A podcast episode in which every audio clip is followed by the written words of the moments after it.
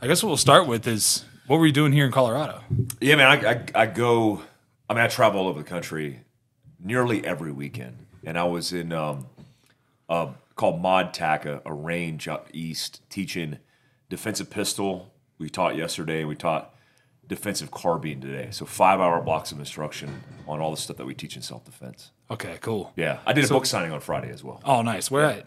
Uh, a brewery in in uh, Denver. Is this the ring right here? Yeah, you want to? See it. Oh yeah, let me see that, dude. That's you sure? Yeah. Okay. It's pretty cool. Right? Dude, this is badass. Yeah, is it? I mean, uh, legitimately, it's all real and custom made for you guys. right? Yeah. Yeah, it's uh it's always like a really cool talking piece because you know, there's a huge relationship between a huge relation between um, veterans and and professional athletes. Yeah, for sure. You know, it's like There is. there's a big relation there. Um, you know, and I was I was resonating with you with the TBI talk Yeah. on Cam's podcast Yeah, because that's something that I like the brain damage issue it's huge. It's huge, right? Have you got scanned? Oh yeah, oh yeah. I you have bra- CTE? Oh yeah, I have brain damage for That's sure. That's crazy, yeah. man. Yeah, my frontal lobe is just like, you know, it's bad, but it's it's all you can reverse that stuff if you get if you get on it Yep. and you do it. You know, there's a thing called brain mapping. You've probably heard of that. Yeah. So I do brain mapping, and then I'd use psilocybin, cordyceps, Yeah. all that stuff, and uh, lion's mane. All that stuff kind of helps regrow neurons and and shit like that, and it really helps me stay focused. And I'm trying to cut out like caffeine and Yep. stuff like that. That helps. Are you doing carnivore diet a little bit? Um, Yeah, You, I, I mean, I'm always, I've always been kind of on that, you know, just meat just eater. yeah, mostly meat. Um, when I was playing, I had to eat a lot of like sweet potatoes and shit like that just to get the carbs. Yeah. Um, calorie wise, I was like ten thousand calories a day sometimes. So Of course. yeah, so, so it was uh, eight to ten thousand a day was really what I had to eat. You're eating like a cow a day. Yeah, it, it's crazy. Crazy. It was crazy, and then cutting that back, it was like work. You know, I never really enjoyed eating because Yeah. it was like work. So now that I'm done, it's like, you know, I, I do like high intensity workouts and, you know, train to hunt really is what I'm doing. I'm training to hunt, you know, because that's what I do now. So I'm a bow hunter and I, you know, I just train to hunt and I, it's functional Crazy, training, you know? So I'm like, I'll be in the, I'll go in the gym and I'll do like, you know, he's done, Shane has done a couple with me where we'll do like, I don't know, we'll do like a deadlift and then a burpee but like 10 burpees and like 10 deadlifts and then three shots with the bow and then like 10 calories on the treadmill like where we're running you know so it's Yeah. sand like uh you know those GORUCK sandbags Yep. using those things and st- like do i'll go to like an the incline down in uh there's a mini incline right here in colorado um, in castle rock and it's Yeah. like 200 steps straight up so i'll do that and then it's a mile and a half all the way down on the other side so i'll carry it up and then walk it down It's awesome. and like doing stuff like that you know because that's hunting you know That's a good life. That's a good purpose, I imagine. yeah, it makes it fun, and that's uh that's been the the transition out of the NFL for me has been tough. Be, was tough at first because I was like, well, what do I do now? You know, and I kind of knew what I wanted to do, Yeah. But I got shoved into this radio thing, and I didn't really want to do it, but it was like a good opportunity, so I was like, I can't really, I'm gonna just try it, you know. Mm-hmm. And I did it, and I really didn't like it because I don't like being in an office, Yeah. and I don't work well around like just random regular people. Yeah, you know, like I have to be around like high level alpha Of course. males. Like Yeah. that's the only kind of people I really can work with Yeah. because if they don't get it, you know, they, like when I want something done, I want it done now, you know, Uh-huh. or whenever I expect things to be a certain way. Yeah. Just because that's the the culture in the NFL. Yeah. It's and the to- corporate culture doesn't. And they don't do that. They're just that. like, nah, and everything's like kind of kosher. Like in the NFL, if I wanted to, if we got a fist fight, we were best friends as soon as we walked in the locker room, right? 100%, yeah. And I bet it was the same way in the military. You guys probably, yeah. you and your boys, like probably your best friends. Yeah. Probably got in fist fights. Fighting each all the time. Yeah, fighting all the time, like brothers, you know? Yeah. because that's how it is. So it's I can't just choke somebody in the you know Yeah. in the office and then everything be normal. I imagine. Um, so when you transitioned, I imagine you're kind of the exception because a lot of guys don't have a good time transitioning. Uh, they fall apart, which is the same for the military side as well. Well, it's bad. Yeah, it's really bad because what happens is, first of all, you could talk financially, right? That's like the one aspect where you guys didn't have, you guys aren't getting paid like we were getting paid, yeah. you know. But and you didn't get cared for as like we got cared for. They kind of cater to everything you need. Everything's lined out for you. Yeah. everything is taken care of. When we need an MRI, it's like next day. Yeah. or that hour. Like they get it right away. Like if you roll your ankle in practice, they're got you in an MRI machine a couple hours later. Wow. Like it's it's that quick. You know? But when you leave, But when you None of leave, that. none of that. And and you have to take into account you most guys aren't financially literate. yeah, And I wasn't either. Like luckily I married someone who is way smarter than I am. And you know, she kind of keeps the wheels on the the train on the tracks here. Like if it wasn't for her, I'd probably probably be living in a van down by the river. Honestly, like I would have been. I was an idiot. Like I just was. I was a poor kid from Ohio. I had Yeah. seven dollars in my name when I got drafted, so like I didn't really know what I was doing. And I there's just- a lifestyle to uphold. too. and there's a lifestyle you get and there's a there's this thing where you you got to think you're in a locker room with guys that are some of these guys are making 20 million a year 30 million a year and then some guys are making like 300,000 a year Isn't that- 400,000 a year That's crazy. yeah so The it's like disparity of the, the oh, distance it's a between huge, those two. it's a huge difference, right? And, and and you get so you have to stay in your financial lane, right? And what happens when you get done? Those checks aren't coming in anymore. So you have to be like, okay, what kind of budget am I on, and how are my dividends?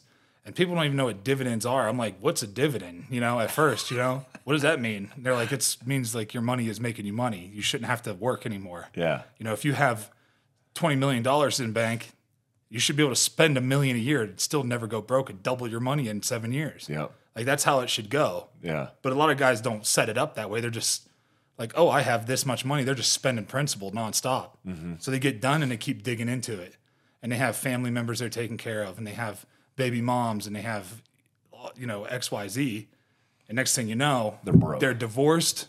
They're broke because when you get done, you don't know what to do, and you're just kind of like lost Yeah. and you know whoever your significant other was is used to you being gone half the year Yeah. you're just like mentally and And there's no programs. I imagine the NFL doesn't No. have a lot of programs of No. transitioning guys. no and they make it they make it really hard for you to like get your benefits and everything so they just make it diff they just they what they do is they just grind you down and make Spit you out. and spit you out and then at the end when it's over they do the same thing when you're trying to get your benefits Mm. they just make it so you can't get them they make it so you have to keep going to doctors and seeing doctors and they get, they deny you this they deny you that so if you're persistent you'll get it but it takes years to get that Yeah. Most people are like, I'm out of here anyway. right and then you got to think of the guys that aren't vested vets right because if you're not in the league for three years you don't get pension you don't get anything like you might as well just So three years the cap. Once you get three years. yeah and that's really it so two and that doesn't count like practice squad doesn't matter Yeah.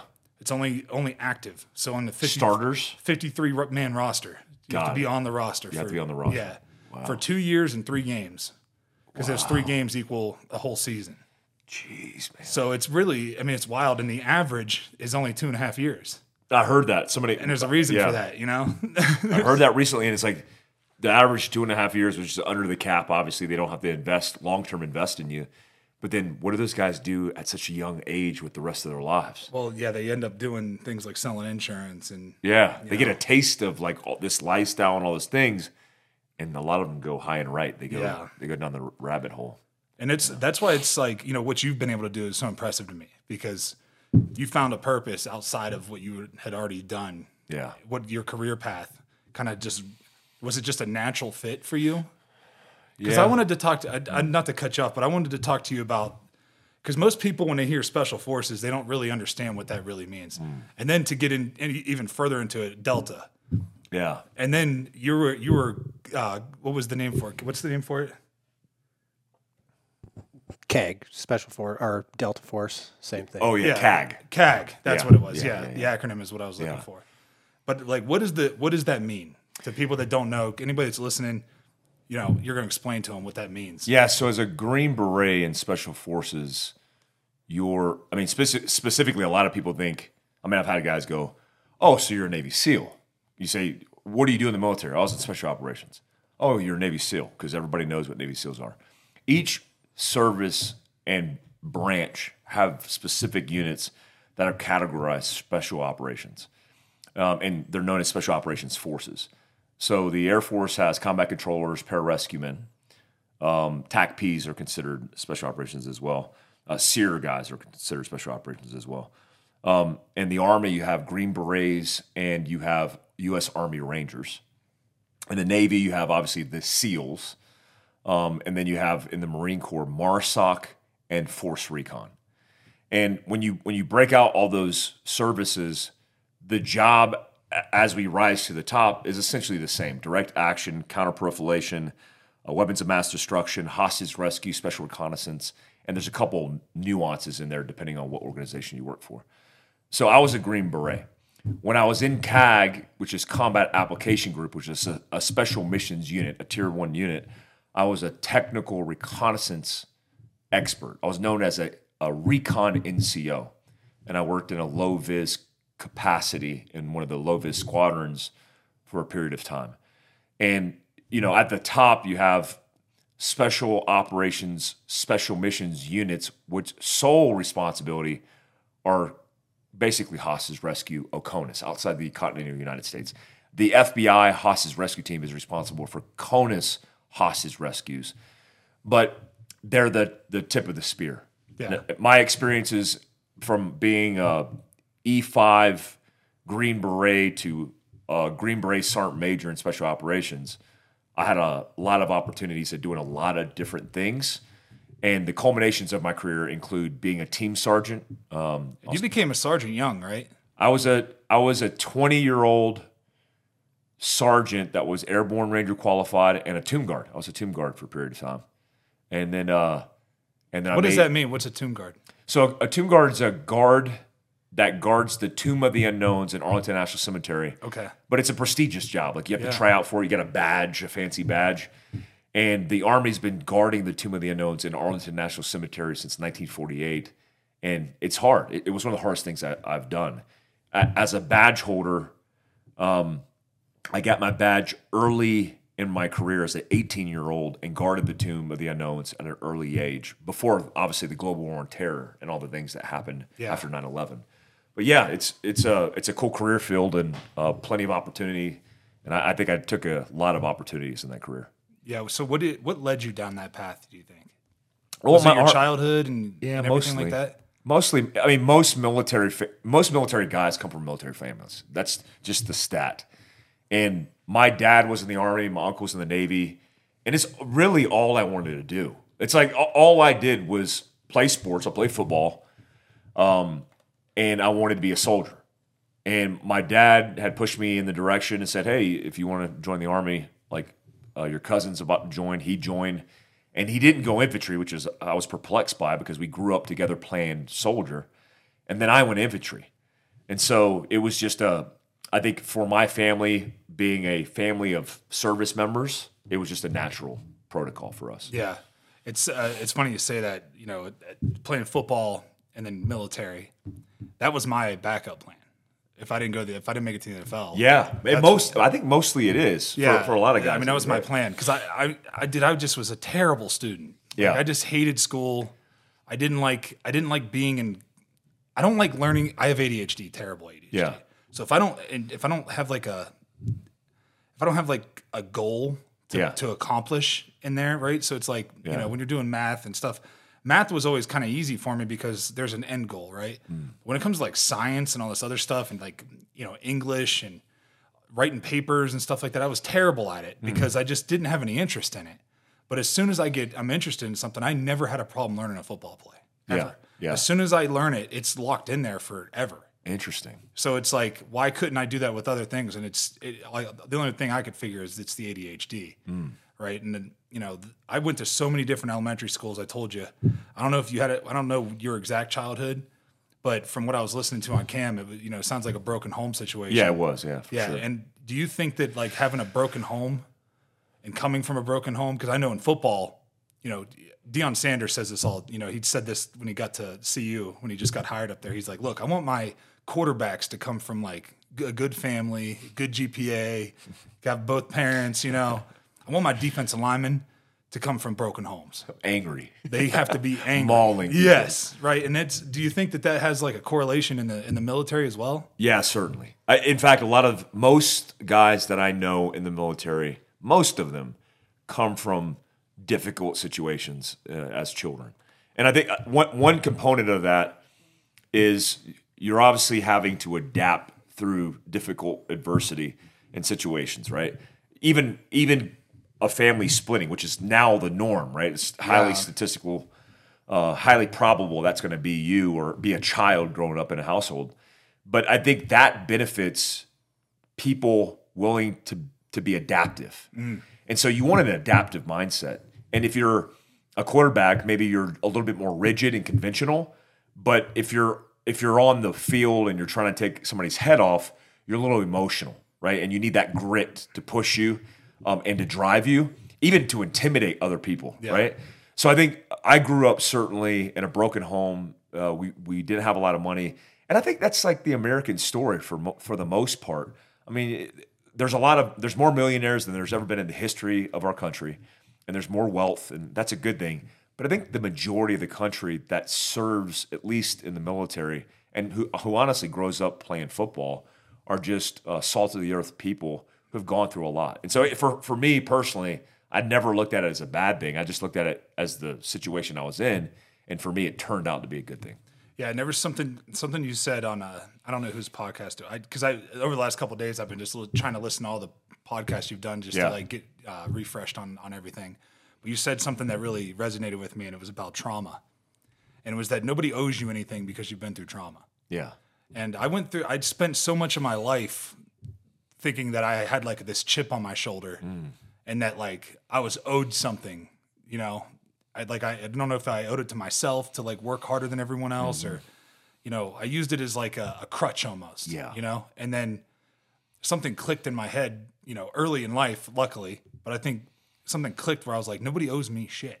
yeah. Like You got to earn it. I got to earn this. Like, and then I think it was about, I think it was because I was around successful people that had come from mm. nothing as well. yeah, When I was around those people and I realized, like, hey, if they can do it, I can do it. So I took it as like, okay, what's my excuse? There is none. There's no fucking excuse, right? There's none. There is no excuse for for being, you know, a drug addict, right? Or being, you know, because you get you made that choice.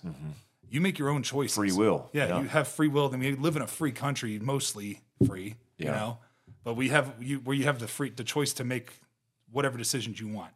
yeah, So I just made a choice where, okay, I might not be the most skilled player ever, but damn it, I'm going to be the hardest worker.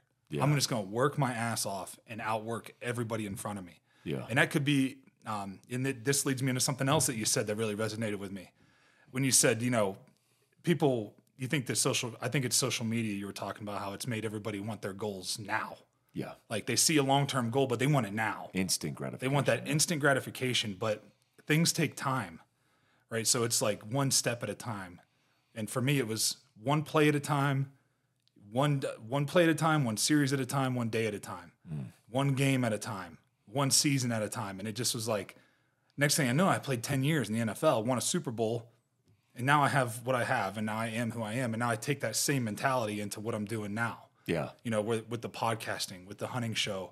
Um, I'm thinking about doing some. I'm going to do some stand up comedy. I think. Really? Yeah, with with Kevin McNamara. Oh, that's gonna be fun, man. yeah, that's gonna Ke- be fun. yeah. We're we're. I have a call with him tonight. We're gonna try to put a plan together to Yeah. just do some shows. you gonna do the practice, the rehearsal, and Yeah. all the sets. Oh, and yeah. stuff? Oh, yeah. That's so fun. yeah. I actually thought about that too. I, th- I thought it'd be so fun because it it's not off the hip, but it's very scripted. But if you sat down and you actually isolated that, man, you can come up with some just based on the stories that you experienced. I'm sure in the NFL. Well, it just the NFL, the things I went through as a kid, like a lot, and they're dark, but it's I can make it funny. You know what I mean? Like there's Yeah. a lot of dark shit We that went down, that. but I can, yeah, it's like I don't know. I just I, I dealt with a lot of you know. I heard here go here I go. I'm going to quote you again, but you said something about you know the suicide rate. Yeah. Right now, I think the suicide rate is so high because people are like they don't know they're not equipped to deal with the stress of the the social media, the, the constant screens, the you know everything you put out there is like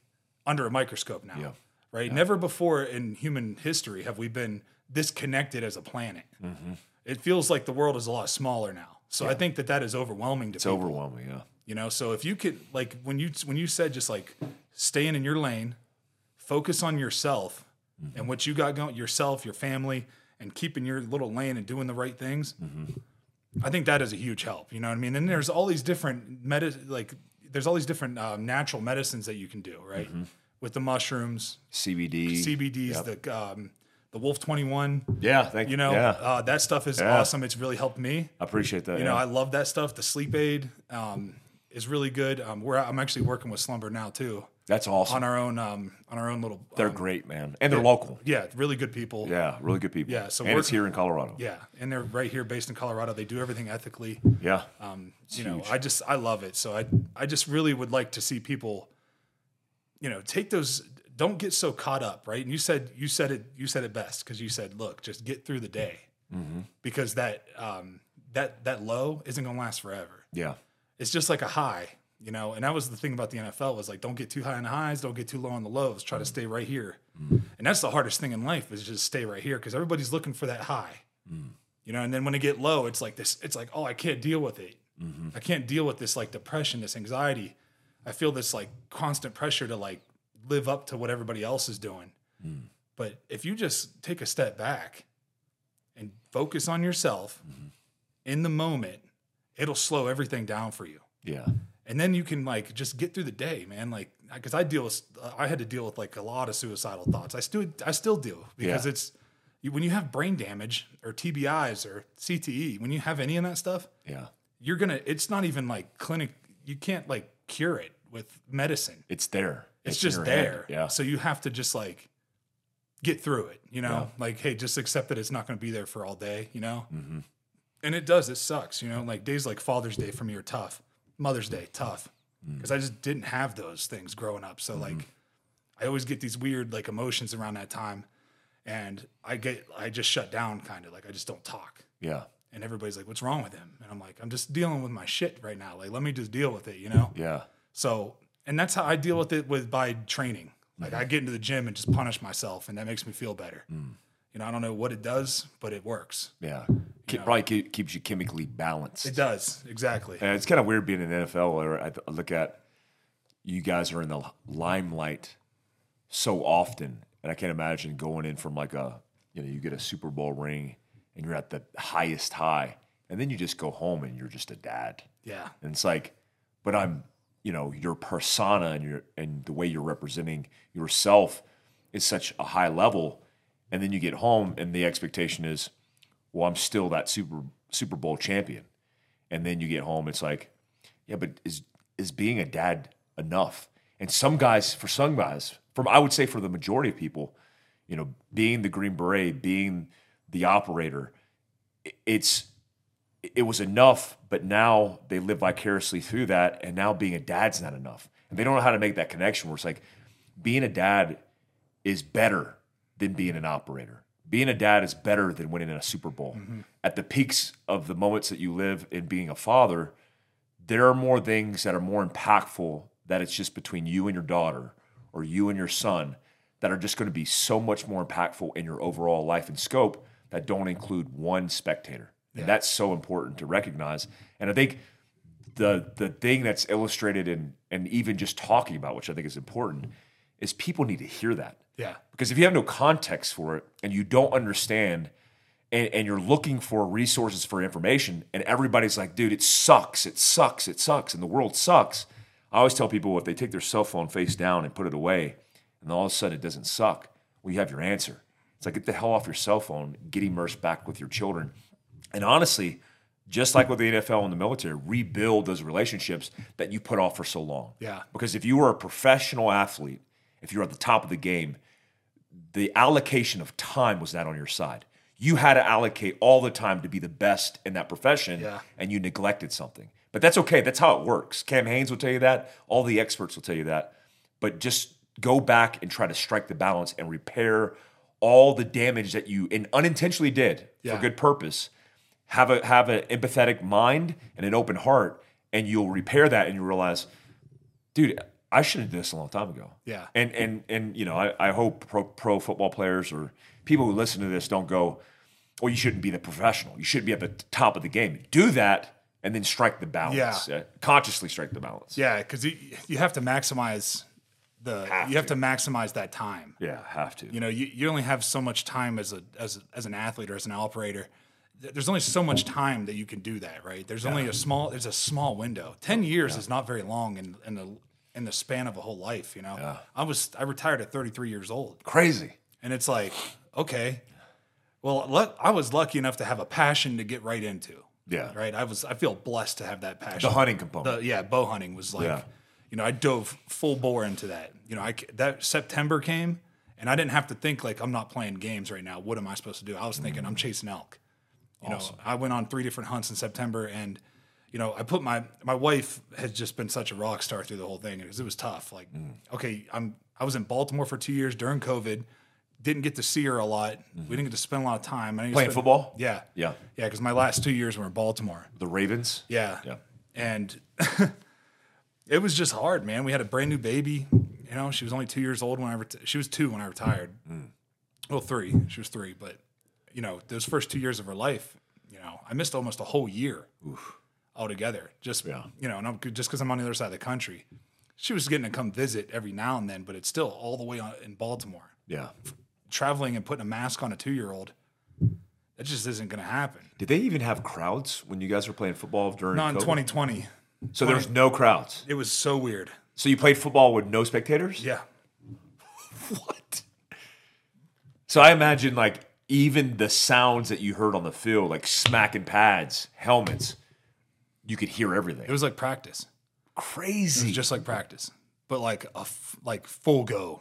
Yeah. know, trying to like you had to Full bring your own energy. You know, there was no crowd to amp you up. Like you'd make a play, and you used to usually I jump up and howl, and the whole crowd howls for me, yeah.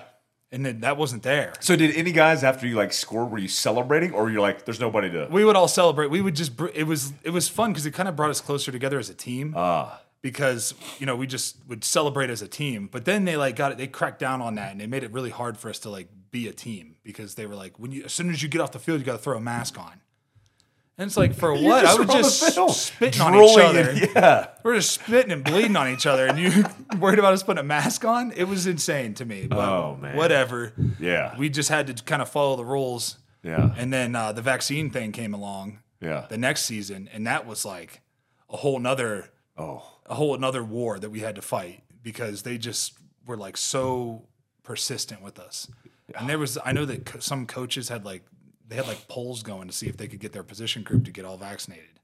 Wow. Yeah, because you got to think the NFL is working out a TV deal, Yeah. so they had to show that we were never going to not play a game. Like the games are going to get played no matter what, regardless. Like we played a when we played the first and ever, only ever Wednesday game, and it was us. It was Baltimore Pittsburgh, so you know that rivalry is like huge. On Wednesday. And we were supposed to play on Sunday. Then they kept pushing it. And then finally on Wednesday, they're like, all right, let's go get on a plane. We're going to play. And we're like, all right. And we had like nobody, you know. Crazy. It was- Crazy. Did they do a Super Bowl with nobody? no, they- by no, then it by was- the time when the playoff, it's crazy. Once the playoffs hit, they were like, oh, COVID, what's that? Yeah, and it all went away. yeah, it all went away. Yeah, and you know, and then 2021, they had all these rules for the vaccinated and unvaccinated. Yeah. Like I couldn't, because there was only like five or six of us that didn't get vaccinated. Yeah. And And you couldn't get into a stadium unless you were vaccinated, right? Well, they made they made exceptions. It was Uh-huh. like certain cities, like New York, you couldn't. Um, but where uh, there was no issue up there. It was it was inside the building. You were segregated. Uh. so it was like this big segregation. And when the league came in to explain it to us, because I I demanded that we have a meeting with the league because we were in training camp and we it's 98 degrees outside and we had a full pad of practice three hour three and a half hour practice. And i'm walking off the field there's no mask for us to put on to walk into the locker room with. And i'm like you know take off my pads and everything. And i'm pounding a protein shake because i hadn't eaten for you know since breakfast. So i'm starving and i'm drinking this protein shake. As walking in. The next day i come in and there's a $15000 fine in my locker they said you refuse you, refused to take a uh, to put a mask on and I was like, I didn't refuse anything. What is this? And there was like five or six of us that had that. I think actually it was more than that. I think it was like ten or twelve of us that had it. Fifteen thousand. Fifteen thousand dollars. Yes. Pre-tax. Oh my gosh. You gotta think we're getting taxed half of our money anyways. so you guys fought it. Did you guys get it? No. No, they didn't do anything. They came in, had a meeting with us, and they were like, just wear your mask. I was like, don't worry, I'll wear my star, David. Like I made I was like, you guys are out of he was like, we're just trying to do what's best for you guys. I was like, how is this what's best for us? It's fining us for simple little violations. Why don't Yeah. It, it that make no sense, by the way. That makes zero sense at all. I mean, it may, I'm like, what am I supposed to keep a, a mask in my in my underwear, like in my pants, like shove it down in my pants and pull it out of there and put it on? That's I'll probably get sick doing that. Like, let's yeah. be honest. Yeah. Like, old Grundle, you know, duck butter all over it. Like, just it's disgusting. Like, like Yeah, I where are you supposed to keep them at? That's what I'm saying. There was no mask to put on. so I don't. crazy, yeah, man. it's just it was crazy. And then like every single day, pressuring you. Come on, like just just get the vaccine. Just get it. You know, come on. It's it's not a big deal. That's what it was about. Yeah. Control. It's all about control. And you you were talking about that on Cam's podcast about you know the the government how much they want to control what we're doing mm. at all times and how irritating that makes me. I it's or how irritated it makes me. It makes me so irritated to be controlled anyways because I've been I've been on my own since I was like 11 years old mm-hmm. doing my own thing, you know. Mm. Even before that I was still kind of taking care of myself, you know, but so now I'm a grown man and you're trying to tell me I have to do this, I have to do that and Yeah. you know, it, it's really frustrating, man, and it makes me kind of kind of crazy. But That's a good American trait, though. I think so, Yeah. right? I think as an American, like it's in your blood to not want to it be should told be. what to do. It should be, and a lot of people don't have that in their blood. Yeah, well, they it's because they're complacent. Yeah, for sure. It's a disease. It is. It's a the complacency disease, don't you think? Well, I think a lot of a lot of Americans don't realize the way this works, which is the hierarchy of different social classes. Hmm. There's always an incentive for a social class beyond you to keep the social class below them down, right? So they want to stay up and they want to climb the ladder, but there's always an incentive to keep others down. So if you're a if you're a politician and you buy into the fact that everybody is a libertarian and you guys could exercise your freedoms across the spectrum of freedom in America, that would go against your ability to stay in your class. Because now all of a sudden, oh, they don't want to buy into welfare. They don't want to buy into um, any social campaigns where we're taking all the control. Like the idea of parenting. Like there's literally politicians stating with activists that you don't need to parent your children. The government can parent your children for you. We can make decisions for you because we know what's best. And that whole thing is something that strips away freedoms from Americans policy by policy and action by action. And that's what's scary is what Americans don't realize is the reason we ended up in this thing called the Revolutionary War was because we had literally no freedoms and we had to bow and bend a knee to the monarchy. Well, that monarchy, which exists in the UK and also exists now in a separate facet in Canada, is the exact representation of something we don't want to become Right. Everybody in the UK, which I have lots of friends in the UK, Australia, New Zealand, and Canada, all want to be us, even today, still. Why? Because we're freer than they are. Mm-hmm. And when you look back at history, when you look at the, the situation we're in now, these politicians who are literally making a life out of being a politician, which is insane. Yeah. I mean, I, there's there's a limitation on every single aspect of governance. In the military, you serve 20 years. You have to have waivers to get more than 20 years. But as a politician, you could be a senior citizen in a diaper and still working. I mean, you could be a you literally are a Supreme Court justice until you die. Yeah. That's the tenure Which is insane. which is insane. So you could be out of your mind, which we know cognitively beyond CTE is a natural progression and and degenerating as a human being, but then you can make decisions for policy for the rest of the country. And so the whole system is broke. And I think for the first time we're realizing that, and we're also realizing there's no fix. Yeah. And that's the scary thing for me is if there's no fix, if there's no uh, profound leaders are stepping in positions to make change, and if those leaders are in position to make change, they get suppressed and completely ripped out of their position. Then what hope do we have? And, and it's it's meek to say the least. yeah, it's scary. it's scary. It scares the hell out of me. 2024 is going to be Interesting. crazy. It's going to be really interesting. It's gonna be super fun though. I mean, it's gonna be fun to watch it all fall apart and hopefully build back up. Because it's like that's the spirit of Americans. It's like let's burn it down, but then they're like, well, who's gonna build it up? Yeah. And I'm all for like the idea, like, hey, we need to profoundly burn institutions down, not physically and not uh, literally, but I mean, we need to start over. And I hope we don't get to a campaign where it's like we're gonna do drastic things. But what would drastic look like to you? I mean, civil drastic in the worst case is civil unrest in pockets, especially in heavy populated cities throughout the country. Um, imagine this: like we have an election. 60% of Americans right now think if there's an election held today, this is a bipartisan um, uh, controversy. Everybody thinks this. If we have an election today, Democrats and Republicans think it will be unfair no matter what. There'll be some kind of AI interference, foreign interfe- interference, or you know other opposing party interference. If that's the case, and we have an election, let's say Trump wins. If Trump wins, you have half the country who's disaffected and they want to burn down. If Biden wins, same exact case. Let's say civil unrest takes place. We saw this with BLM and Antifa. Civil unrest and pockets of violence break out in major, politi- major metropolitan areas, high population centers. Imagine cops show up, civil uh, civil protests take place, bad actors are infiltrated, cops get killed, cops shoot back, innocent protesters get killed. However, it works out. That is worst case scenario because now everybody who wasn't on the streets is like, oh, it's happening. They hit the streets. Where will Mike Glover be? I'll be in Heber City, Utah, taking care of my family, protecting them. Yeah. And likely not amongst this kind of thing because it will probably happen in Salt Lake County and Salt Lake City, but not near Heber City in the mountains. This will happen throughout the country. And if this happens and that's the MO, then imagine these pockets of violence burning the country down, seemingly. Yeah. Where now you have groups of American insurgents who think they're campaigning on the right side of history and fighting on the right side, and they target police officers. Yeah. And then vice versa, you have police officers who are literally targeting bad guys that they think are bad, and it's just it's wild. It's the Wild West. That's worst case because then the military has to come in, Yeah. and then you're talking about like where do we go from here? Um, and a president would have to be the right leader to get through that situation strategically and tactfully without burning the country to the ground. Um, and and it's only a couple steps. I mean, it's we're, we're a couple steps away from that.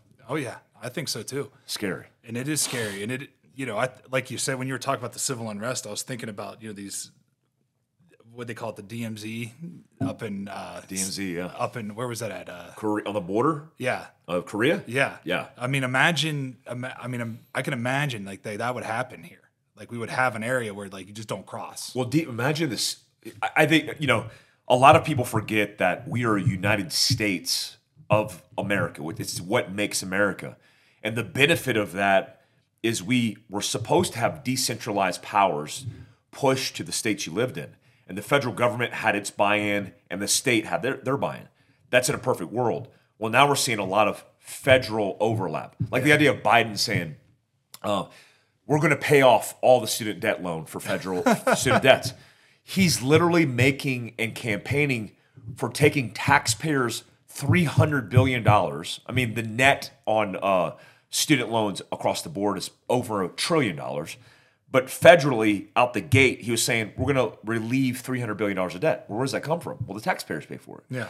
So the idea that states uh, would buy into that is ludicrous, which is why you have representatives representatives in Congress. So that was the whole beef. The beef was saying, "Hey, you are an executive function of the executive branch. We regulate you. The Supreme Court is a supreme law using the Constitution. You can't do that."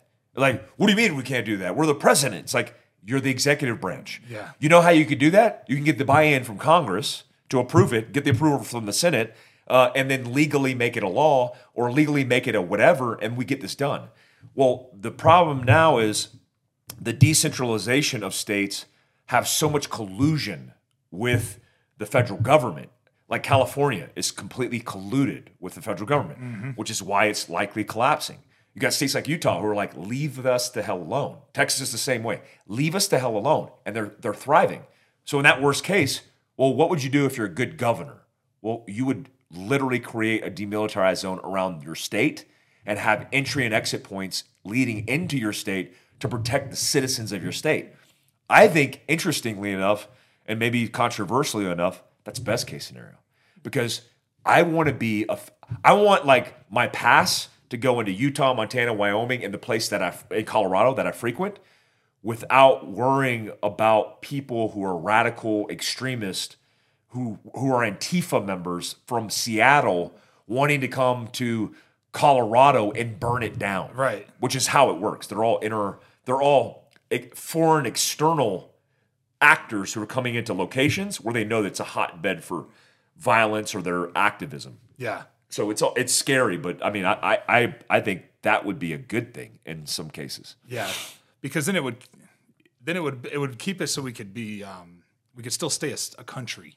You know, we'd still have a country. Yeah, Because if you have all out civil war where it's just like every man for himself, it get bad it would get so bad and desperate. and extremely desperate because most people can't survive, you know, 16 hours without, you know, power. Like they can't make it a day without power.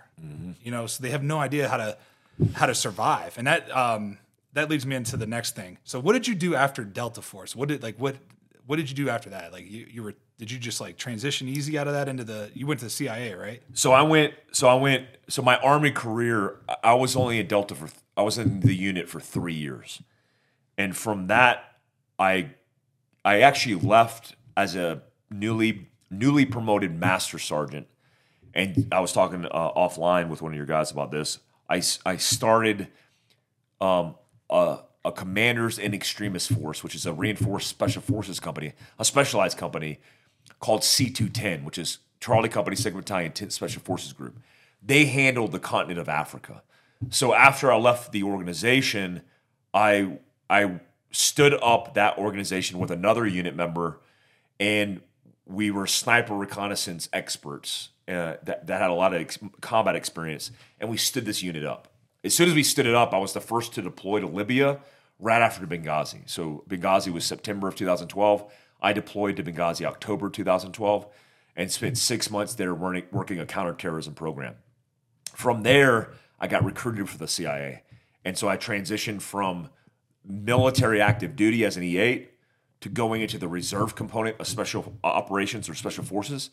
Uh, and I was in 19th Special Forces Group as a team sergeant and then eventually a sergeant major, and then worked in the CIA for uh, nearly three years. And what was that like? It was awesome, man. The CIA is a good organization. Like I, like institutionally, all these institutions deal with high level political actors, but at the ground level, all these organizations have really good people on the ground, and the CIA was was no exception to that. They were amazing. Are are you allowed to talk about some Yeah. of the stuff? What kind of things were you like? What was your main mission when it came to the working for the CIA? What was like the one thing that stood out, like your favorite part of, of it? You know, like your favorite mission, your favorite like goal. What, I don't because I just don't know what that looks like. Yeah, a lot of people don't, which is a good thing, I think. For the All I know is what I hear. you Yeah. know? and it's like what it, what do I know? I don't know anybody that's in that has ever been in the CIA. So Yeah, so the CIA is so you ever you seen the th- movie Thirteen Hours in Benghazi? yeah, I, I will tell you, th- there's a lot of that movie that's completely bullcrap, but and it's Hollywood esque. They had to put the they had to do that, but a lot of that job, as as depicted, is exactly how it was. For example, um, in the movie, they show the guy show up from the airport. He gets picked up. The guy hands him a Glock and like a radio. That happened to me when I first infiltrated in, into the, the countries that I was in. And it was like, oh, here's your gun, here's your radio, time to go to work. And for the most part, it wasn't really sexy. I mean, you're doing a lot of sexy things in the background, facilitating a lot of operations that are big picture, but you don't get to see a lot of the big picture effects that you have on the ground in the moment. But uh, essentially, I was a, a a bodyguard for intelligence officers operating in very extreme environments, and they paid me for my resume. So when we show up, we validated, we vetted, and we get trained, and then we go to war, go back to it. Except we're paid really well, Yeah. and we're treated really well. I mean, I had chefs in the CIA everywhere I went. I ate good. I I had immaculate gyms, access to facilities that I never had in the military. So for a, a poor army kid growing up from an E1, like no rank, to a sergeant major, it was a different world. A world that I'd seen in the background in the army a lot. Yeah, I worked with the CIA when I was on active duty, but seeing it and being in it is different. And I, I just thoroughly enjoyed it, man. I, I think I had uh, I everybody I worked with in the CIA on the GRS side, the Global Response Staff Office side, were I felt confident if shit hit the fan, they were going to be able to take care. We were going to be able to take care of each other. I didn't feel that level of confidence everywhere I went in the military. Hmm. Certainly in certain organiza- organizations like Combat Application Group, everybody there knows what the hell they're doing for the most part. They're competent operators. The CRIF, the Commanders in Extremis Forces, most of those guys are squared away. But every guy I worked with in GRS that was riding shotgun with me with a Glock 17 in his waistband, I knew if shit hit the fan, that dude knew how to shoot, move, and communicate. And that was a different feeling. Right. Yeah. Right. That's uh, you know, I've been part of on a not so much of a dangerous level, but you know, on the field, I've been a part of the best teams that I was a part of. Every guy on that field, like our Super Bowl Fifty team, Yeah. every single guy on know, that right? field, even like the backup, right? I knew that I could count on him. Yeah. And the part, the teams that we didn't have success with, I had to like, I couldn't count on the guy next to me. You know, when you can't count on the guy next to you, it's it's like you're doing twice the work. You're doing, you know, you're doing too much. You're not focused on just your job. Yeah. When you can focus on just your job, knowing that you can trust this guy behind you or the guy beside you, Yeah. I'm sure that makes a huge difference in the military, especially on any kind of operation you're going on. Just the day to day peace of mind, you know, that that peace of mind, knowing that like, okay, he's got my back, he knows I got his back. It's gonna be good. Yeah. You know, and I- and I, I- imagine you work with those guys a lot leading up to the Super Bowl. Well, yeah, you're practicing every day together, Yeah. you know, and like you know, Von Miller and I had been we we played eight years together, right next to each other. You know, we had 136 sacks together. You know, that's a ton of sacks. Yeah. You know, that's a ton of time in the backfield on a quarterback, and a lot of it was just us. So we didn't have to like talk. We just could use our eyes to understand like what the other guy was about to do. But that's built over time, right? That's so awesome, You have to build that that trust and that um, that camaraderie, right? That that brotherhood, Yeah. right? Because he was like a brother to me. You know, he still is. So it's it's like when you when you take that same that same attitude into the military, Yeah. like you know when you guys are clearing a room or you're approaching a vehicle or you're, you're approaching a um, a target, you know that everybody in your group knows what the hell they're doing Yeah. right? There's not like that one guy because all on the football field, if ten guys are doing everything right and one guy's doing something wrong, they could still score a touchdown. It's all screwed up. Yeah. they can still score a touchdown, right? Yeah. So like everybody has to be doing their fucking job, Interesting. you know. So it's like everybody, it's it's this team, it's the ultimate team sport, football, man. Like as Yeah. a, on the offense and defense, both, especially on the defense, you know, because you have to be doing everybody like if you're blitzing, if somebody's blitzing a gap and I'm not, and I'm in the way, I've just now two people are out of the play. Now we're both out of the play, and we're screwed. Yeah. You know, because now something can go wrong, and something terrible can go wrong out there. Nobody's going to get killed, but at the end of the day, it's the same concept. And when I was, uh, we had a coach named John Fox. His dad was a SEAL. So John Fox used to bring fight, SEALs all the time, uh, Green Berets, and he would bring uh, fighter pilots, because they all were talking about team. It was Yeah. all team first, right? And it's Yeah. like, what can I do for the guy next to me? That's so cool. I'm not doing it for myself. I'm doing it for him. yeah. You know, I got to make sure I know my shit because he needs me to. The crossover's so fun. You know, it's and that's why I love hanging out with vets and talking to vets because it, the crossover is like it's like spot on. Yeah. Of course, somebody fucking rings the doorbell. Barely heard. That's the po- yeah, you barely hear it, but it, you know, it's the crossover is just it's so much fun to me to like pick the brain of a of a special high level special forces guy that can just like you know because to me you're like you guys are the smartest people out there. yeah. You know, the alpha of the alphas. Yeah. You know, and that's the kind of people I like to be around. We we think the same. I think our our community thinks the same way about professional athletes because I know a lot growing up with very talented and physical specimens in special operations. A lot of these guys were D1 athletes, and you know, a, a lot of us, depending on our journey and path, could have potentially been professional athletes. And so that crossover is so cool because I know a lot of professional athletes I talk to and friend are friends with, if given the opportunity, they would have crossed over and went to the military to do whatever that thing is. I mean, which I think is really cool. I think Yeah. really cool. So in 2013, I bruised my spinal cord and I was paralyzed. And I played two weeks later. And then I was playing good football, but I was like, something wasn't right. I was losing feeling in my arms a lot. I was getting stingers. You know what stingers Yeah, are. I yeah. was getting a lot of stingers, really bad ones. I was having really, I couldn't sleep. I was having crazy hallucinations. Well, fast forward to 12 weeks later, I had a seizure and it almost killed me.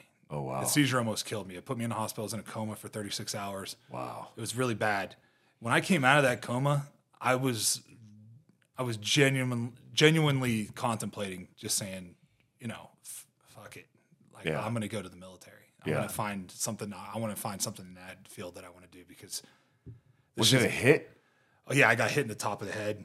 I got I got, somebody cut my legs and then the fullback came speared, and yeah. speared me on the top of the head. Oof. And I just melted into the ground and it, my whole body felt like you know when you sit on a shitter for too long Yeah, and you yeah. stand up that's Yeah. how my whole body felt my mouth I couldn't talk for three hours I was like that and then I like I said I played two weeks later and and for 12 weeks I was playing good football but I was miserable like I was really in hell like it was I couldn't sleep I was having these crazy I mean at night I would wake up paralyzed in fear with a figure standing over me Crazy. and it was like the craziest shit ever. And I knew it wasn't real, but it was like, how can I? I can't keep this up, you know. And then I st- I found other ways to like kind of battle that, you know, healthy ways, you know, because I just wasn't done playing yet. Like I made a decision, like no, I'm gonna keep doing this. Yeah. And I did, and I kept going, and I ended up winning a Super Bowl, got got my big paycheck, um, and made it out. You know, Yeah. but it was I'm still I still deal with like some residuals from that. You know, Mm-hmm. um, as far as injuries go, like my neck and my hips and you know, my elbows, my fingers, and my feet, like everything hurts all the time. Yeah, and you're so young too. Yeah, yeah. So it's so I have to do everything I can to like. To me, it's just keep moving. As long as I keep Mobility, moving, yeah. yeah, just staying mobile, like continue to move, you know, pushing myself. Because I feel like if you stop, it's like concrete settling. You oh, know, Oh, yeah, man. you know that concrete settles. Yeah. It's a, it's like a it's like a long ruck, right? Like when you're Yeah. like on a long ruck, if you sit down, You're screwed. you're screwed. Keep going. Keep, Keep stay moving. up and keep moving because if you sit down and that lactic acid settles, Your it's feet like swell and oh yeah. Or it's to me, it's like when people take their when we're hunting and people take their boots off. yeah. I'm like, dude, You keep getting that- back in. You're not getting your foot back in there, man. Like, keep the boot on. You know, unless you know for a fact that thing could, you know, can fit. So, so yeah, I just, um, I just am really grateful that I was able to come out of that. You know, and I'm A lot I of guys don't, right? A lot of guys don't. A lot of guys would have hung it up. And a lot of doctors told me to hang it up, but I was like, nah, I'm not done. You know, and That was pre Super Bowl. that was pre Super Bowl, yeah. That that that season we went to a Super Bowl and lost to Seattle. Wow. In New York, it was. And the following year you won, or the the, following year, no, we went to the playoffs and lost, and then the next year after that, you guys won. yeah, we went and won with the. You know, our defense was just fucking unreal. You know, so it was that defense was disgusting. That's crazy. It was year 2000. 2015, 15, yeah. yeah. yeah, yeah, it was an unbelievable team. Um, okay, so I'm trying to stay on track, but so all right, so you do this, you go to the CIA, Yep. and then you get done with, then you decide to move out of that. What did you move into after that? So I started my company, Fieldcraft Survival, back then, and I don't say it a lot, but I, I the first thing that happened when I got out of the military slash CIA because I was in both. I mean, that's the reason I I was so taxed, man. I like I would come back from Africa from the CIA, put on uh, a, a uniform, and deploy as a sergeant major to Africa, and it's like I had no life Yeah, and it just su- it sucked because operationally if there was a war going on it never sucks because i like conflict and combat is something that i strove to be involved in and nearly every year of my military career i, I deployed to war. You think it was the adrenaline? no it wasn't necessarily adrenaline. It was more i think there's a big misconception for the military about adrenaline because at a certain point when you're operating when you're going overseas and you're doing the job you're you get really good at it and so you really miss it like being on target doing the planning doing rehearsals going on target killing bad guys coming back going to the gym eating chow that cycle becomes very addictive It's the same in football. Man. Yeah. it is the same. it's got to be it's got to be the dopamine right it's got to be the all the endorphins the routine, the too. routine like a lot of people i love my favorite thing is when special operations guys say they're unconventional i'm like no no no no don't confuse un, don't confuse unconventional warfare or unconvention with what you are because you're more regimented the most elite soldiers in the world are more regimented than any soldiers That has nothing to do with how you operate on the battlefield in convention or unconvention, but your routines are locked and dialed. I would, I would to cut just to cut you off there. I would say that that applies for anybody that's anybody that's right? elite at anything, elite Yeah. in business, elite in medicine, elite in Yeah. science. Elite, I mean, look at the routines that these guys do. Look at Cam Hanes. Yeah, dude, this guy's an animal. He blows my mind. That's when I went up there to do that podcast. I said, "Hey, how far are we running?" You know, and he was like, "You're not running. You're carrying a rock." And I was like, "All right, perfect." Yeah. I was happy too. Yeah. But still, bro, I, I carried this 80 pound uh, or the 70 plus pound uh, sandbag on my back, and I didn't have to carry the rock because it was the last class that he did. I think yours was the last one he did the rock. Yeah. We did the sandbags, and it still sucked, but it's like he just ran up. He's 55, and he like ran up it. Like it's nothing. Like nothing. He wasn't breathing at all. Yeah, we're we're going we're going up this this thing, and he's like talking to me the whole time, and it was you know he's he's you know I just because I grabbed it and it looks so small when I grab it, but it's an eighty pound rock. 80 pounds. Yeah, it's an eighty pound rock, and I just grabbed it and threw it on my shoulder, and we go, you know, and he's like, oh, that thing looks like a baseball in your hands, you know. I was like, I don't feel like a baseball. You know, And then you got to come back down. well, yeah, I took it up and carried it. He said nobody's come back down with the rock yet. Oh, really? yeah, I was the first one to do it with the rock to go up and down. So you went up the back mountain way. Yeah. And then you went down the. No, we came down the same way. Ooh, that's brutal. Yeah, we came down the same way. Yeah, I carried it up and then went down the the the paved way, Yeah, which is easy. yeah, we didn't do that. I think he. You know why I think he did that? Because I almost fell like five or six times. I was slipping and sliding all over the place. He wanted that footage, man. Oh yeah, he wanted the footage. But it was. I mean, it was great because the whole way up, he's like, "Oh, you're doing great, man. Like, keep going. You know, Yeah. you're doing great. Doing a good job. Wow, you're doing good." I was like, "This guy is like the best coach ever." His know? habits, his routines, his work ethic is what makes him one of the best in the world. Oh, absolutely. And he, I told him that. I said, dude, you are a testament that you know you don't have to be a big, strong, you know, crazy athlete to be successful in this world. Yeah, Like all, and especially in America, yeah, and especially in this in these times when everybody's so fragile and weak. Like you can, you are like the perfect example of a guy who just outworked everyone. He's what I want to be when I grow up. I mean, he's he's what I want to be when I'm his age. I know he's the one. He inspired me to do this podcast. Really? Yeah, he was like, dude, That's you- how new this is. Yeah, this is my fourth episode. Congrats, man. Yeah. That's really cool. You Yeah, should well, be fifth. doing You're that. my fifth. You're my fifth episode. You should be doing that. That's that's really cool. Yeah, thank you, man. He was like, "Man, you're a great conversationalist. You should be doing a podcast." And I was like, "Well, I'm thinking about." I was kind of dragging my feet. I had already had like the table, and Yeah. I just was like kind of dragging my feet with it because I was like, I don't know if I want to do it in my house. I don't want to, you know, am, are people really going to want to come and do this? You know? Yeah. Well, when you hit me up, I'm like, hell yeah. I Yeah, and I was like, you know what, man? I was like, I feel like people will definitely want to come do this and talk to me. Like, Hell yeah. And and I love hearing people's stories, anyways. Yeah. I love like sharing stories with people. Yeah. That's like my favorite part about hunting is that you get in a campfire and you just sit there and bullshit talking stories and too, busting each other's balls. You can't tell me that's not one of your favorite memories about being with the guys is busting each other's balls. Like That's that all it is. Yeah, that's all it is. It's a nonstop like roast Yeah. fest on each other. Like, that's all we did in the locker room. Everyone's roasting each other nonstop. constantly. It's just constant. and any outside entity that comes into that, they're like, "What the hell?" Like this Oh, is every day. they don't even get every minute of the day. Well, day. we had you got to think every day we get from coming from practice. There's reporters in the locker room with us. Really? So the reporters are all like, "I can't believe these guys fucking talk like this." Yeah. They had used to have all these HR HR meetings with us because like they had females in there all the time, right? And we You're know tucking it back and just doing weird stuff. oh, stuff? doing all you're butt, ass naked all the time. Yeah. walking around naked, walking around, slapping each other with towels. You know what I mean? Playing dominoes, butt ass naked on the table. Like just, you know, it's just like that's the oh. locker room though. You know what I yeah, mean? yeah. That's your space. That's our space. So we're gonna Yeah. be ourselves here. You know, and then like post game, even like after we win a game, we're all naked running around, like just a bunch of boys. But That's we're so grown awesome, men now doing it, you know, and it's know. like it's the funniest shit. That's ever. what you miss the most, though. I And that's I do. I do miss it. And that's why um, you know, that's what I was telling you know, I was on a bear hunt with Josh Smith just recently. oh yeah, he told me when I stopped by his house the day before you guys went on a hunt. Yeah. How was that? It was it was phenomenal. You were. Were you successful? no, Yeah. no, but and that's why it's that's why I love hunting. Yeah. and that's why hunting and football are so related to me because I say this all the time. I failed so much more than I succeeded on the field because Yeah. if I how many times did I rush the passer? Mm-hmm. Right, I have 36 regular season regular season sacks. Played 10 years, so think about that. How many pass plays I didn't get to him. Yeah. or I almost got to him. Yeah. You know, and it's the same way with hunting. I I almost did get a bear. Yeah. If I would have had a rifle, he would have been done. But I love the bow hunt. You know, so I took my bow, and they were all like, "You should have brought a rifle." I'm like, "Well, it is what it is." Next man. time. yeah, Yeah. yeah, it is what it is. I, I do like that too. Yeah, it's Yeah. not guaranteed. and I always talk shit when I'm out there too, because that bear was chasing a sow around. I said, "That's the last piece of pussy he's gonna get," you know, because I was gonna get him when I because I thought he went down into this little brush pile to or this little timber pile to to, Yeah. to breed. And then as soon as I went to make a move, the wind switched, and I was like, "Oh, it's it's over." And I was like 100 yards from him.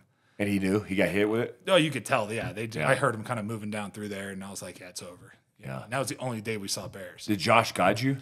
No, he, he didn't guide me. We had a guide Yeah. that knew the area. Oh, okay, And he it. hiked our dicks into the dirt. Like he was hiking our asses off. It was in the Bitterroot. So it's just like oh. straight up and down. You Those know? are brutal, man. And I love it. Like I love that. Yeah.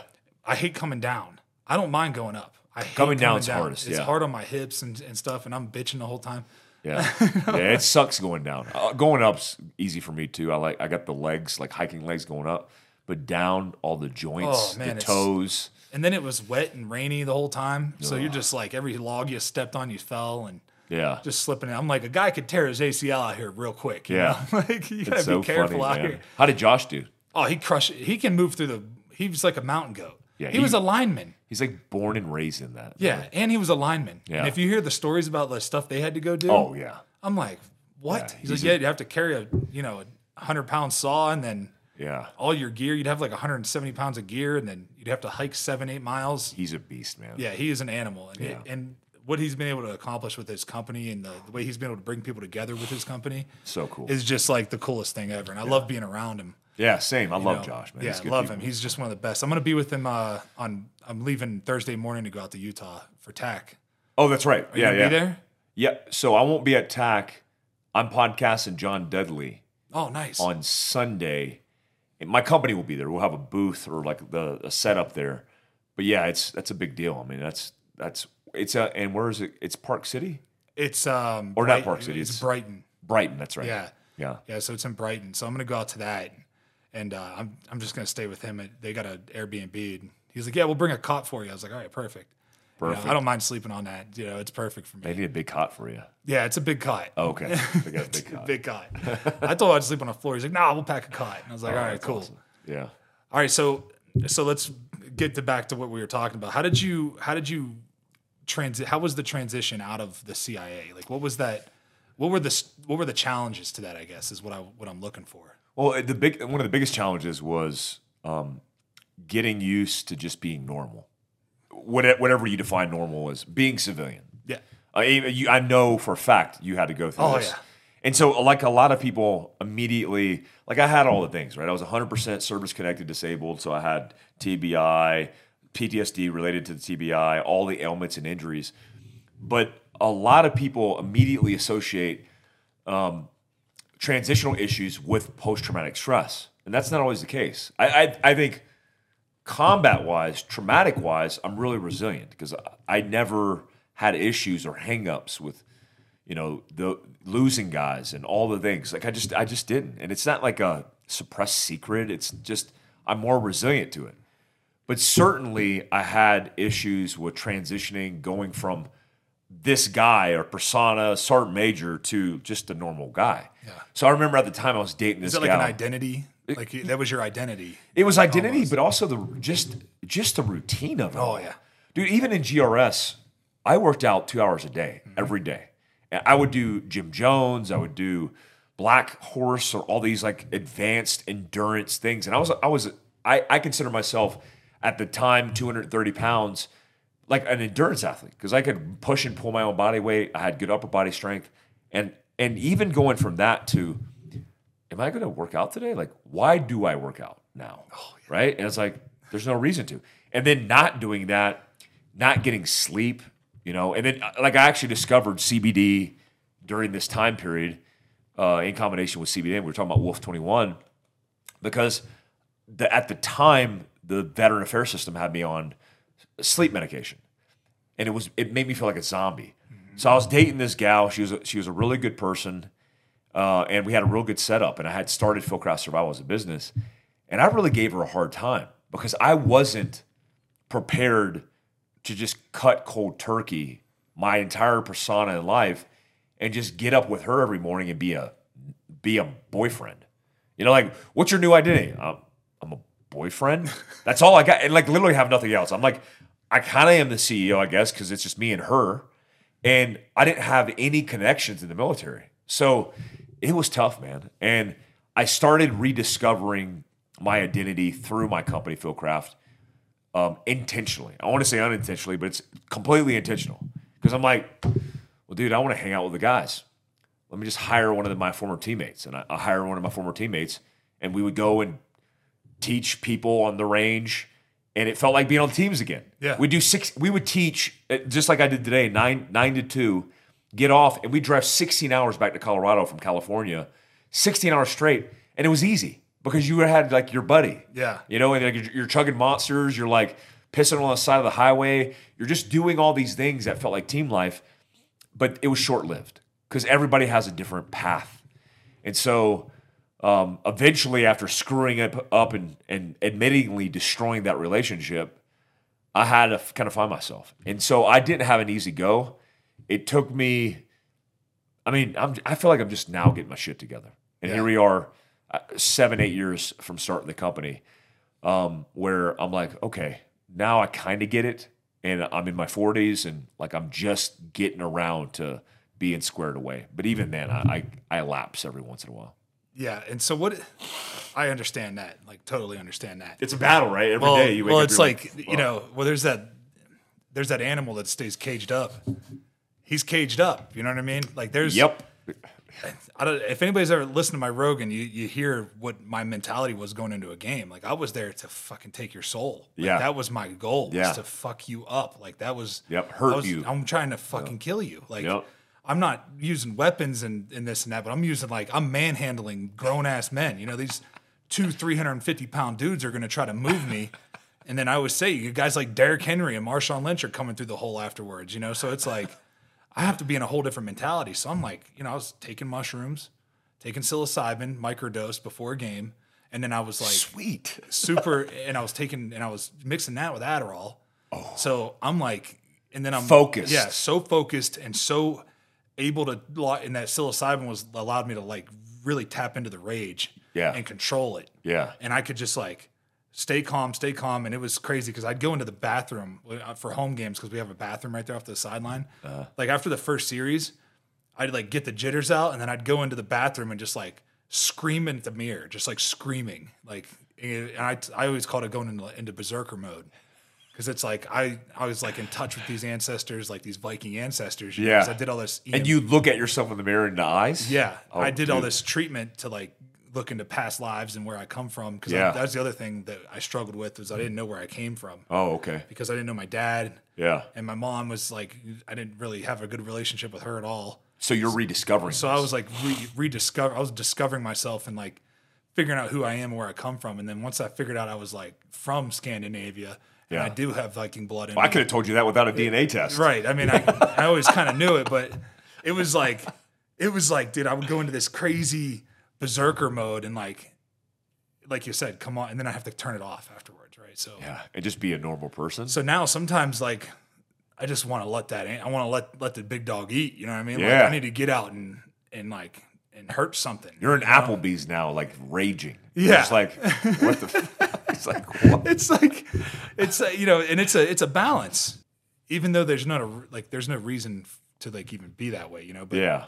But, but you it- grew up that way. but I grew up that way you know that like you're on time no matter what you know and I it was the and when I got to the league there was a financial punish payment like you had to pay when you were late so I was oh and I'll never pay What's a what's a late fine? uh, it just depends on what they want to fine you. Like sometimes it's only two grand, sometimes it's fifteen thousand, sometimes it's twenty five thousand. Like, it just depends. Oh God. You know, it it just depends on what they want to do to you. Like your third offense is going to be the big one. And I was only late once in ten years. Really? So, and it was because we had a blizzard and.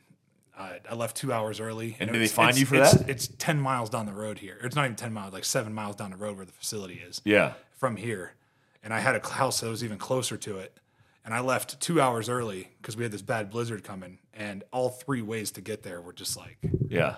you know, And they still find you? and they still find me. Yeah, They must have. Twenty five hundred bucks. They must have raked it in that day because I was a rookie, so they were like, Oh yeah, yeah. you're getting. And there was like a bu- all of us were everybody. The whole team was late pretty much. yeah. The only guys that lived like across the street, you know, made it on time. But um, yeah. So fieldcraft survival. So explain what that is. Uh, Fieldcraft Survival is uh, my attempt at this genre of preparedness. And it, it says survival in it, but it's really about preparing in advance for surviving the worst case scenario. So uh, I always say, like, in special operations, if you go to do a hit and you land on a foreign safe house of terrorists that are clacking themselves off, well, we had a high probability of success in the worst case scenarios. We deliberately put ourselves in. And when I migrated or transitioned to a civilian, I realized nothing like that existed. Sure, you could take a tactical class or you take a first aid or CPR class on the road, but nothing prepared civilians in lifestyle and culture to live a preparedness lifestyle. So if you're in the military and you're special operations, that's not a job. A lot of people say, "Well, it's just a profession." It's like, no, it's not, because you you're thinking about all the time your your lifestyle, which includes health and wellness, physical fitness, shooting uh, well, all the things, planning contingencies, etc., are what make you great at that job. So when you transition to being a civilian, you're like, oh, so nobody cares about anything? Like, I, you know, you see people texting while eating a sandwich while putting on their makeup while driving. And you're like, what the hell? It's like, we, we are completely distra- distracted and disconnected from a primal world. Yeah. So I wanted to kind of, kind of create a template, uh, preparedness pillars, I call them, and giving people education, training, and equipment that's going to help them be prepared for the worst case scenario. And I say worst case, and most people immediately, because they, they don't like preppers, they, they think tinfoil hat guys. Worst case is not the zombie apocalypse. I mean your worst day. And if somebody says, well, what's my worst day? Your worst day could be a car accident. Yeah. It could be uh, a UTV accident. It could be you, you just get a phone call that your mom has stage four cancer. How do you get through those things? How resilient are you? How do you work through the process? How do you plan for the worst case? How do you survive? Those things are things that we specialize in now. Yeah. So so I love that you do that because I feel like most people a lot of people that I know really close to me. Like for I told you I have that property up in Fairplay. Yeah. Um, when I first bought the property, my wife and her friend and my oldest daughter were all up there just kind of like walking the property and looking for looking for the exact spot where I told them where I wanted to build. Yeah. but I wasn't able to go. So my daughter, my wife, like gets she had to like go back to the car to meet some meet the real estate agent. Um, my friend and my daughter get lost out there, and this you got to think this is like national forest, Back Pike national- National. yeah. So it's like you're a million acres going deep in there. Like you don't know if you don't know how to work a compass or like which direction you came from, even like it all looks the same when you get in there, you know. So you don't have any reference to how to get out. Well, my wife told me the story when she got back about how there was like pandemonium in there, like that. You know, they they panicked, completely panicked, like freaking out, yelling at each other, like Running around in circles. yeah, they're just going in circles.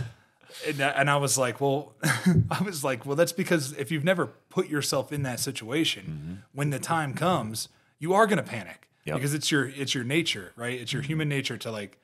That's it's uh you know I was just doing some deep sea diving, um, free diving, not uh, deep sea, but I was going like forty five feet. Yeah. You know, and for me that's deep. Yeah. You know, and I, just the your first reaction is panic. Yeah. Because as soon as you start feeling like I'm running out of air, your mind tells you you need to freak out and get up, get out of here, get some air, go get air. Yeah, But if you just like ignore that and think rationally, I think that you can. Most people just don't think rationally, right? They just freak out. So you know, it's we had the same the same um, tactics in football. So we would practice every single scenario that could go down on the field. Every scenario is practiced and talked about. That way, when it happens, you've already done it. You've already been there. Yep. So it- is that the kind of the approach that you're taking? You're just putting people in these situations and um, letting them experience what that's like and how you can like how you can kind of come out of it even better. Yeah, it's we call it exposure, right? Anytime that you could expose yourself to vulnerability, weakness, deficiency, um, the worst case scenario, the factor that most people are missing in their lives is conditioning for stress, right? We look immediately identify stress as a bad thing. And if you say stress is bad, immediately you've already lost nearly the fight before it's began. Because stress is a component in your central nervous system to activate and mobilize your physical body to be able to survive. We recognize uh, in science a lot of it is fight or, it's like fight or flight. It's a sympathetic nervous response. It's cortisol, norepinephrine, all the things. Well, if you think about your life, every single every single interaction you have with stress really tells you the story of how you're going to survive or not. So, for example, if you're driving in downtown Denver and you hear on the radio your favorite team lost and you start beating the, the steering wheel and you freak out because you know you lost some money or you're just upset emotionally or you're you road rage on people. Some comedian was talking recently on Rogan's podcast where he's like, you ever think it's funny because when you're walking with people and somebody walks in front of you, you're like, yeah, nothing, no big deal. But if somebody's in a car and they pull in front of you, you're like, yo, I'll fucking kill you. Who are you doing? It's like, it, they're just in a car. They're pulling in front of you, like, no big deal. We're going Yeah. the same direction. But most of us, because we have a uh, we have a miscalculated um, disposition when it comes to stress in our lives, we think that's the worst case scenario. We stress out, we freak out. So if you freak out in normal interactions in life, likely in the worst case scenario, that's going to be real stress, real intense in volume, and real short in duration. That's typically how disaster works. You are not going to survive. So we expose people to stressors as much as possible. Like today, I put my students through a stress shoot, five minutes of calisthenics, and I tell them like, guys, you like 30 minutes of Pilates women do every single day in this country. And I'm asking you, as grown men, which this class is all men, who have all the tactical gear, all the black multicam, who look the part, they got all the tattoos, all the beards. uh, it- like in the entire state of Colorado, it's there. And then you tell them to do five minutes calisthenics, and they're like breaking down. Three minutes in at 120 beats per minute, they're like, oh my God, I can't believe it. It's like, guys, this is calisthenics. But the more they expose themselves What kind that, of calisthenics do you, do you have them doing? uh, we do air squats, push ups, jumping jacks, burpees, and um, and uh, alternating lunges. Right. So I basically want to get them to 150, which is optimized for what they'll experience in a fight or flight or sympathetic nervous response.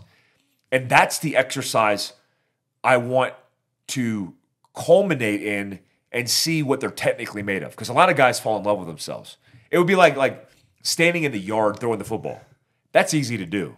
You culminate it with people trying to rip your head off. That's harder to do. Yeah. The more you practice that component of people coming towards you, you evading, standing in your box and throwing the football, the better off you'll be. That's all we're doing. So in civilian training, we technically get proficiency or build proficiency, and then we culminate under stress, physical stress, scoreable targets, time, the constraints, and we see what you're made of.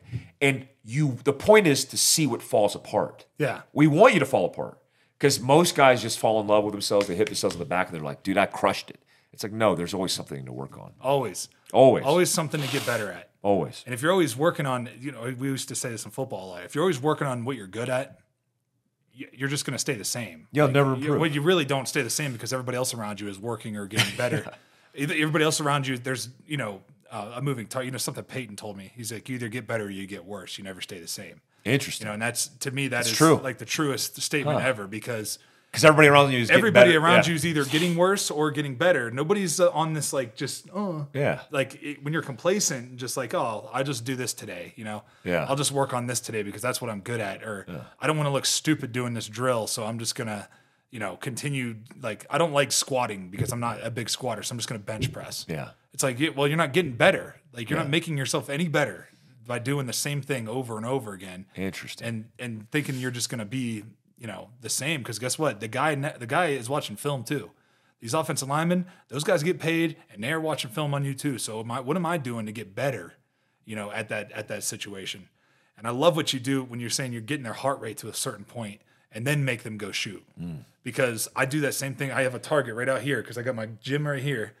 I'll get my heart rate to 160 Yep. and I'll come out here, grab my bow, and take shots. Yeah, it's Because- hard. Yeah. and it's hard to Yep. to lock in and focus. Like after doing Hard focus, You yeah. know, after doing you know, after doing a you know two thousand meter row, as and trying to do that in six and a half minutes.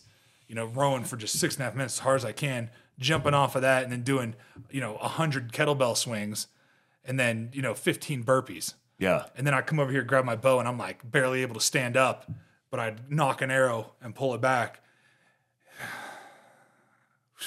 and just release and let it That's go. the best way to do and it. And it's like, okay, I got my heart, I got my breathing down, Yep. and I think that's why people freak out. It's because they're not breathing. They're just like, you know, and I think it's their ego. They're like, I can do this. I'm like, you know, alpha Yeah. guy that can, you know, tactical guy that's out here, you know, you know, I look the like you said, they look the part. You know, they're acting like they serve. They're acting this way. Yeah. and it's all an act. Well, we're going to expose you.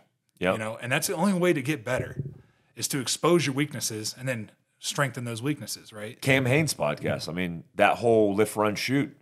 I knew I was going to be weaker. I knew I could shoot a, a, a, a bow, and I knew I could lift weights. eh, But I knew cardiovascular wise, I was out of shape, and especially comparative to Cam Hanes. Well, yeah, he's an ultra runner. he's an man. ultra runner, ultra marathoner. It's like he's They're going psychos be to me. Those guys are psychopaths. How do you do? How?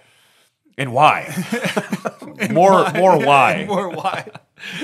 Like I can't. I'm, we're not built, designed to run that far, that long. I No. mean, th- oh, specifically me and you. Yeah, Cam Hanes guys. is built. He's like optimized for it. He's is. dialed for it. He is. He's like a mountain goat too. Dude, he's he, he's just a specimen. It's He's weird. like running. He's like, oh, I'm on mile ten, and he's like taking a video talking, and I'm like, dude, I would be so gassed at mile. I don't care how much I run. I'd have to lose another 50 pounds to be able to run like that. How much are you right now? How much? you- 285. Uh, just Yeah. that's like my natural weight. I'm know? 235 right now, and like I just not. It's not. It's not built in. My knees and my body are not going to be happy. Yeah, I can hike all yeah, day. same.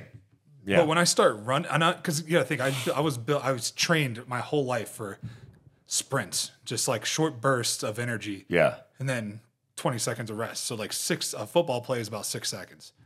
So Oh, if I can go as hard as I can for six, six seconds, seconds. and then stop Reset. and reset, line up and do it again. Yeah. that's how I've trained my whole Intervals, life. yeah. So now you're telling me I got to run for Six days. for six days. Not 100 you're going 100 miles. I'm like, what do you know? Dude, he's crazy, man. I'll be crawling. Respect to those guys. I mean, big him, respect. Goggins, and that's next level stuff. And I did a 50 miler once.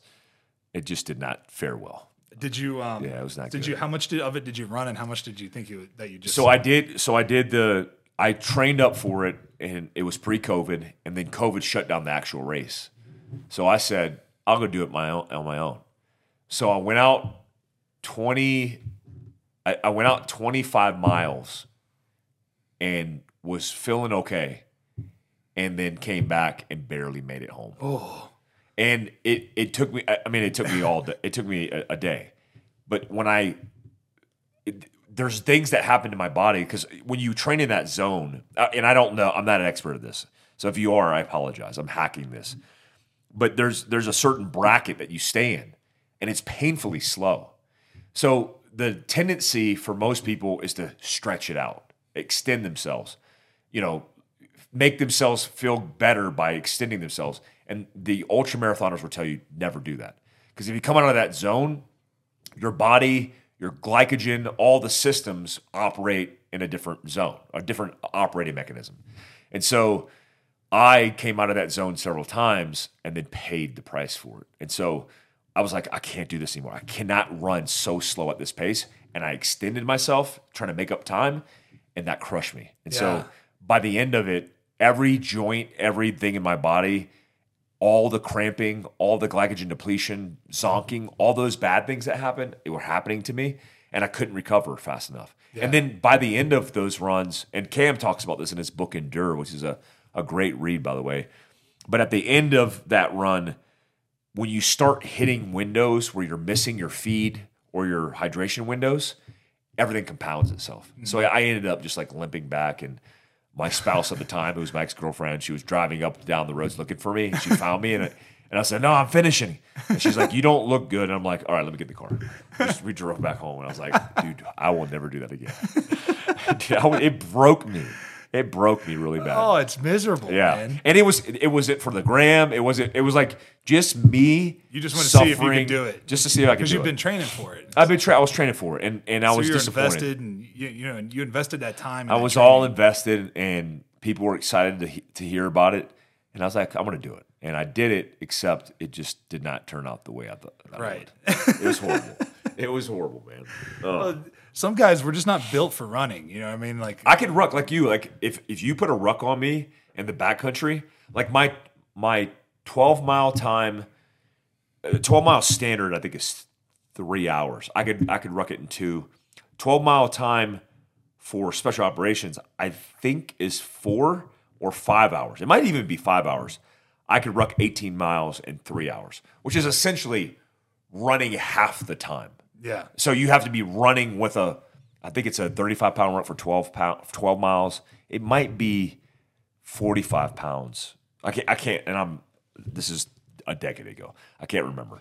But anyways, I could move with a ruck for extended periods of time really good where I saw most of my peers fall off. yeah, But if you did the ruck and you set it aside, those dudes would smoke me in runs. Yeah. And I would just be running real slow. yeah. Just staying at a certain pace. Yeah, but I could I could sprint, but I could not run long distances. Dude, running a mile for me is still hard. And I, I wrestled in high school. Yeah. So we did a lot of running. Like I did a lot of five to 10 mile runs all the time. But it was such a slow pace for me. Yeah, And it was all about just keeping your legs moving, you know, Moving forward, one step at a time. Forward, Yeah. one step at a time because, you know, that's that's wrestling, man. Like just keep moving. yeah. Just What weight moving. class were you in? wrestling? Heavyweight, Okay, so heavyweight is up 285. or up. No, 285 and under. So it's 215 to Oh, the cap is two eighty five. Yeah. Is there anything above two eighty five? No, Okay, you can't be heavier than two eighty five. No. Wow, no. And I think they actually bumped it down to 275. wow. So You got to be light. You got to be a little bit lighter, yeah. Yeah, But it was, uh, it was. I, I have so much respect for wrestlers because it was the hardest sport I've ever done. Like Yeah. it was, it was tough. Like the re- it's it's it's not the match itself; it's the training for the match, yeah. right? Because you're training for, and then you got to do tournaments that are like you know three day tournaments, and you're wrestling two or three times a day. yeah, And in a heavyweight match, you're probably going to go to overtime when you get good guys. So you're wrestling for nine minutes, yeah, you know, and nine minutes of wrestling, you're pummeling with a guy. You're tied up and locked up yeah. and like at any moment he could shoot on you. That's why like fighters to me are just like the training that those guys do because you got to worry about getting kicked and elbowed and choked and taken Yeah. down and all this other stuff that goes on. You know, just in wrestling, I had to worry about somebody taking me down. Yeah. You know, so I could find ways to like conserve, you know, use energy when I needed to use it and save it when I needed to save it. But you know, the running was just like we'd start the day off with a thirty minute run. Oof. That's how we started our practice off. We'd go run, just run for thirty minutes. Oof. And if and if anybody if, if they felt like anybody wasn't running hard, they would like start a time over. So we've got Really? 15 minutes and they started over. Oh. They didn't have all these rules like they have now where we we could we would practice for 2 3 hours Yeah, and then go in there and they always had three fresh guys for me. yeah, So they would have I, my first drilling partner. We would go live wrestle, you know, and then you know he would tap out, and then the next guy would come. I was in like this crazy cardiovascular shape, and you know, I just I I can't even like imagine doing that now. What that looks like. I do these pretty intense workouts now. These HIIT workouts that are like, like I, I told you some of the stuff, but you know, it's pretty intense and it's hard and it pushes me, and that's why I love it because it gives me that like it's that uh that adversity, right? So it's that anytime that my mind tells me you should quit and then I fight through that, I feel great. feels great. Yeah, It feels great to do that. Yeah. And I think that like quitting as a disease, that if you do it once, it's easier the next time, right? same. Yeah, I feel that same. If you quit one time, the next time you want to quit, it's a little easier to quit. So and it gets easier and easier. Next thing you know, you're just like a guy that never really finishes anything. Yeah, that's they, they talk about that a lot in, in the military. Mm-hmm. Cam Hanes talk, has talked about it about quitting, and I just talked to a, a buddy of mine, Jariko Denman, I podcasted to him for Black Rifle, and we were talking about it as well. Like his, he quit baseball. Fast pitch was the first thing he quit because he was getting pummeled by some kid throwing a ball, And he's like, I can't do this. And his dad, who was a ranger, told him, if you quit once, you'll be a quitter for the rest of your life. And he, he obviously was not a quitter post that experience, but that generally becomes easier and more conscious um, to clear your consciousness by just saying, yeah, it's just, and you look for excuses and reasons Oh, yeah. not to stay in it. And I'm not talking about like you got a shitty relationship and your spouse sucks. Quit. You're not quitting. That's just like walking away or just ending. I'm talking about you're in something that you want to do and you desire to be there and you're quitting because it's hard. Right. A, a lot of people expect, like, I always think it's funny when guys quit SEAL and Green Beret and Ranger training. Like, what you expect? Like, I, if you have your, if if you manage your expectation, you go into something and you go, this is going to be the shittiest experience of my life, but I'm going to love it. Well, your mindset is you expect it to suck. You embrace that. You embrace it. I, I, my mindset in all special operations selections that I've been through were, I- I would, I remember I, I in in specific selection processes, I was like, this ain't bad. This ain't that bad. And then I got to the moment where it was bad. I'm like, okay, this is what they meant.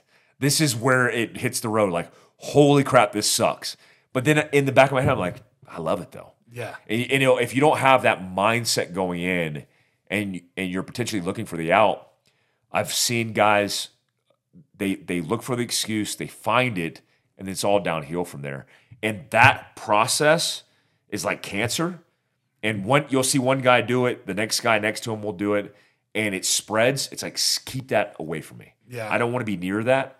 Um, and it's a it's a it's something that I experience in my life today. Like I want to be around winners. I don't want to be around losers. Exactly. losers. I can't. Um, you know, I, I had to make a lot of changes in my life with the people that were around me, because when I was playing foot, when I was playing ball, it was like my teammates were those people. Yeah. You know, and I, I always said, you know, I always say this. I'm like, look, you gotta want this like you want that next breath of air. Like you have to want. It's too hard to play the, in this league. It's too hard for you to just be half in and half out and like looking for excuses and reasons why you reasons why you didn't run to the ball. Like anything could happen if you put if you just run to the football. Good things will happen to you. Yeah. Like you can make a team and stay on a team for a couple of years and make a couple million bucks if you just run to the football. Mm. And a lot of guys wouldn't do it because it was too hard, mm. because they didn't want it bad enough. There was mm. other things they wanted to do that that just wasn't you know it wasn't important enough to them to where they would push themselves to that like complete exhaustion where you're cramping and you're like almost you think you're gonna die, but right when you think you're gonna die and you push through that that threshold, that's where you get better. Yeah. that's where you find like greatness is like just pushing a little harder. And then uh, some me i never knew how to just stop. So i would like push myself until i just like passed out like i would just fall out and go into a full body cramp and wake up in a bathtub or in a cold tub with ivs in my arm. Because i just would push it until i i'm like i'm not gonna die. They're not gonna let me die out here. You know? That's the way i looked at it. It was like they're not That's there's, awesome. there's an ambulance right there. They're not gonna let me die. You know? I'll just go until i can't go anymore. Yeah. you know and that's and i think too many people you know they go into something like you said and they don't they don't embrace that suck. Like they're not like they're like this is gonna be fun. And this is gonna be a good time yeah that's gonna be fun but it's also gonna suck Yeah. like 90% of it's gonna suck probably but you go through that pain for that 10% of awesomeness And that slight tinge of discomfort, they flinch or they wince and they're out. yeah Which is, I, I think, is, I mean, we're in a comfort crisis as we speak, but I, I look at this and go, dude, our society is so fragile right now and we're so complacent because we're so comfortable. Yeah. We haven't made, I mean, I, you know, I was on a range today for six hours in the sun. One, I got vitamin D. I got all all the things that I needed to uh, out of the training, teaching the students. We got a lot of great feedback. It was a great experience working with 30 students. Then I get my vehicle and I'm in 68 degree AC. Drive over here to another box, which is our lives are little boxes of comfort.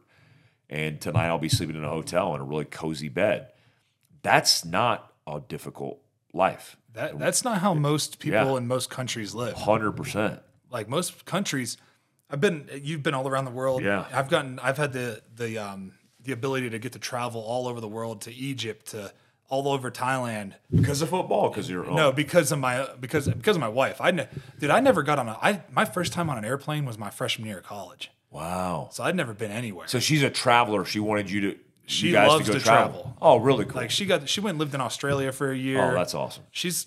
I mean, she is fucking incredible. So these are vacations, yeah, these are vacations. travel vacations. Yeah, and I, I just never Wow. would have thought to go to Egypt, right? Yeah. Like we, our goal was to go on a European trip, but she was like, "Hey, we could stop in Egypt on the way, like so, let's do it." So we did. We spent 24 hours in Egypt and saw literally every part of Cairo we could see. It's called, ex- I call it extreme vacation.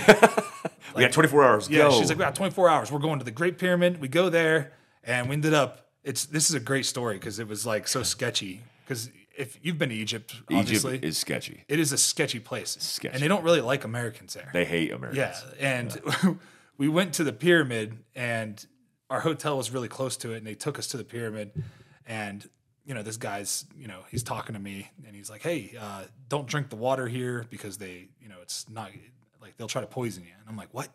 He's like, yeah, they'll take like shitty creek water and Yeah. Give put it, to in you. a bottle and give it to you pretty much. And I was like, whoa. I was like, okay. And he was like, listen, do you want to go, you want to like see the real Cairo? And I was like, yeah.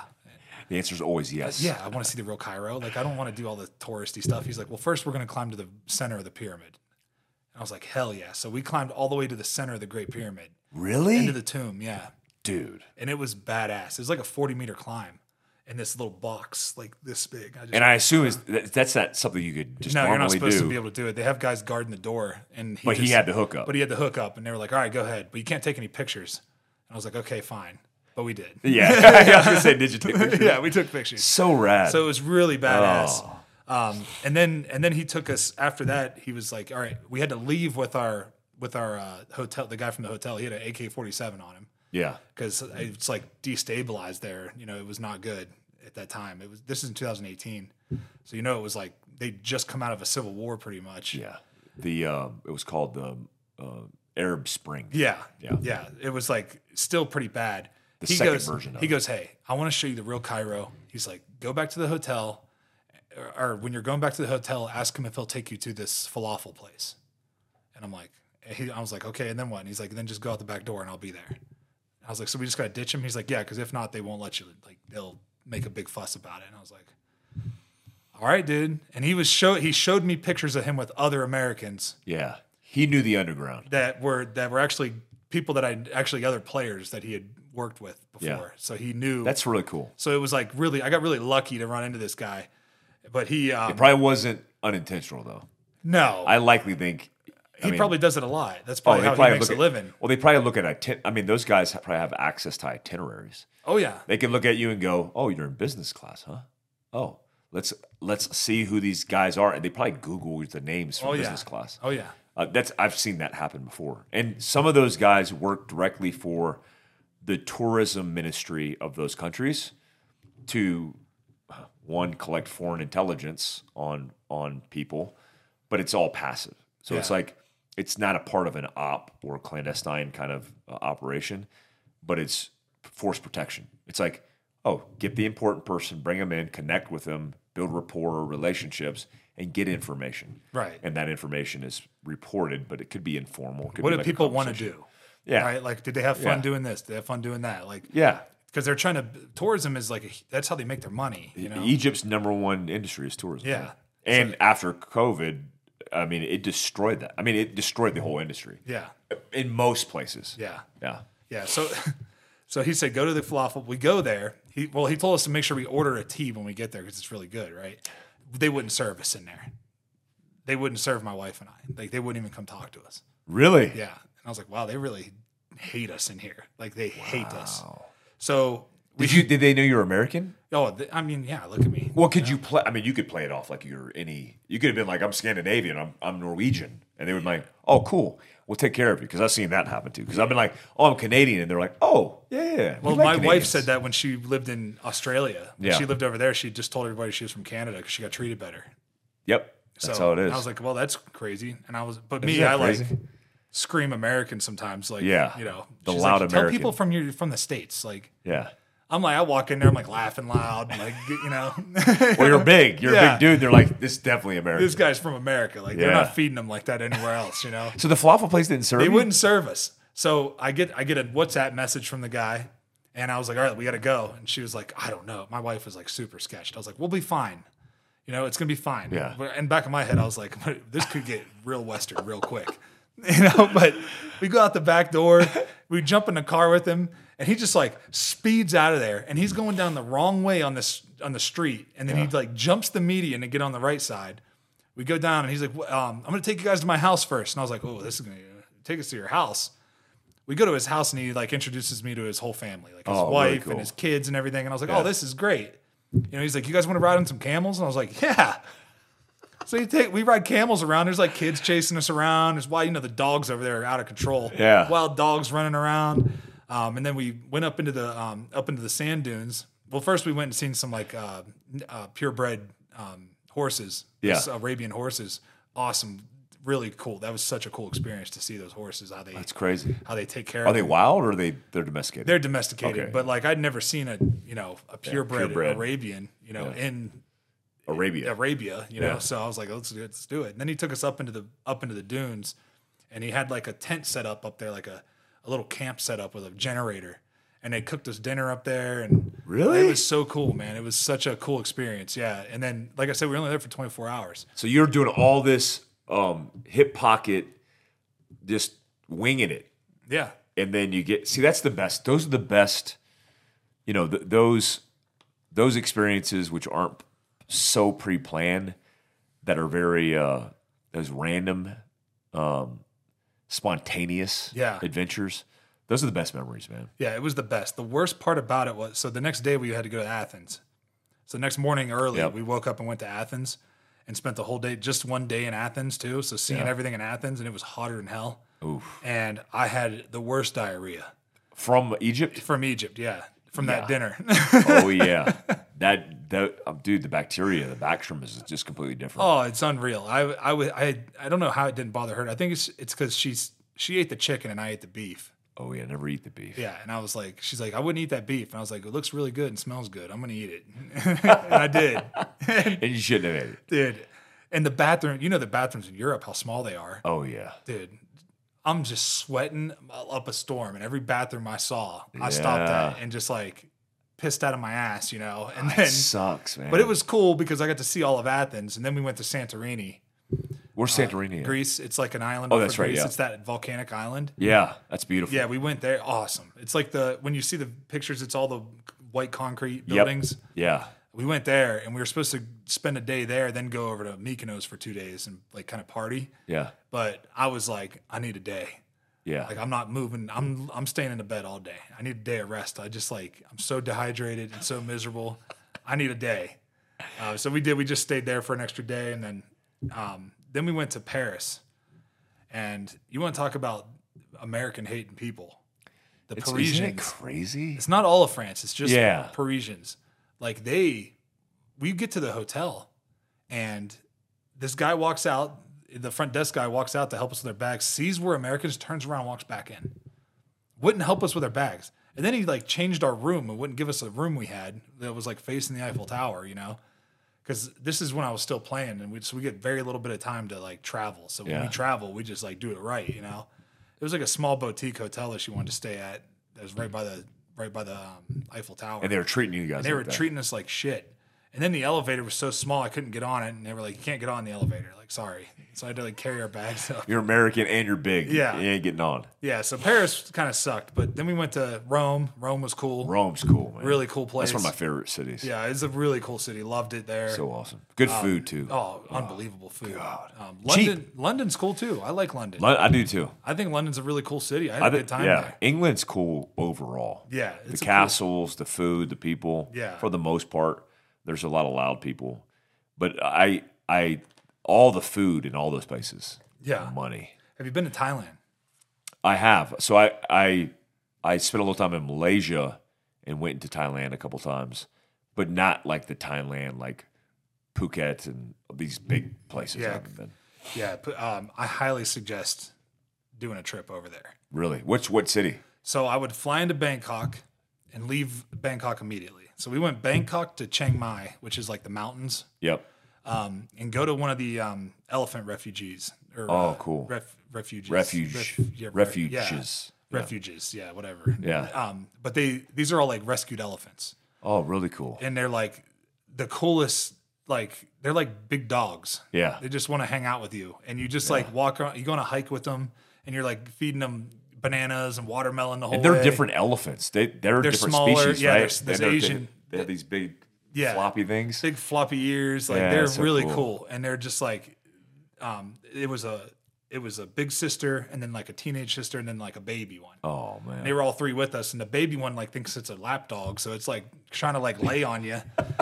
It's like a you know six hundred pound lion or a six hundred pound uh, elephant. It's like rolling on you, and then you watch. You they take you to this river, and they'd get in the river with them and give them a bath. oh, that's really cool. I And think it I've was seen like that. the coolest thing ever, man. It was so so, awesome. cool. And then from Chiang Mai, we took a little puddle hopper over to um, I want to say Koh Samui. Uh-huh. So we went Is to the coast?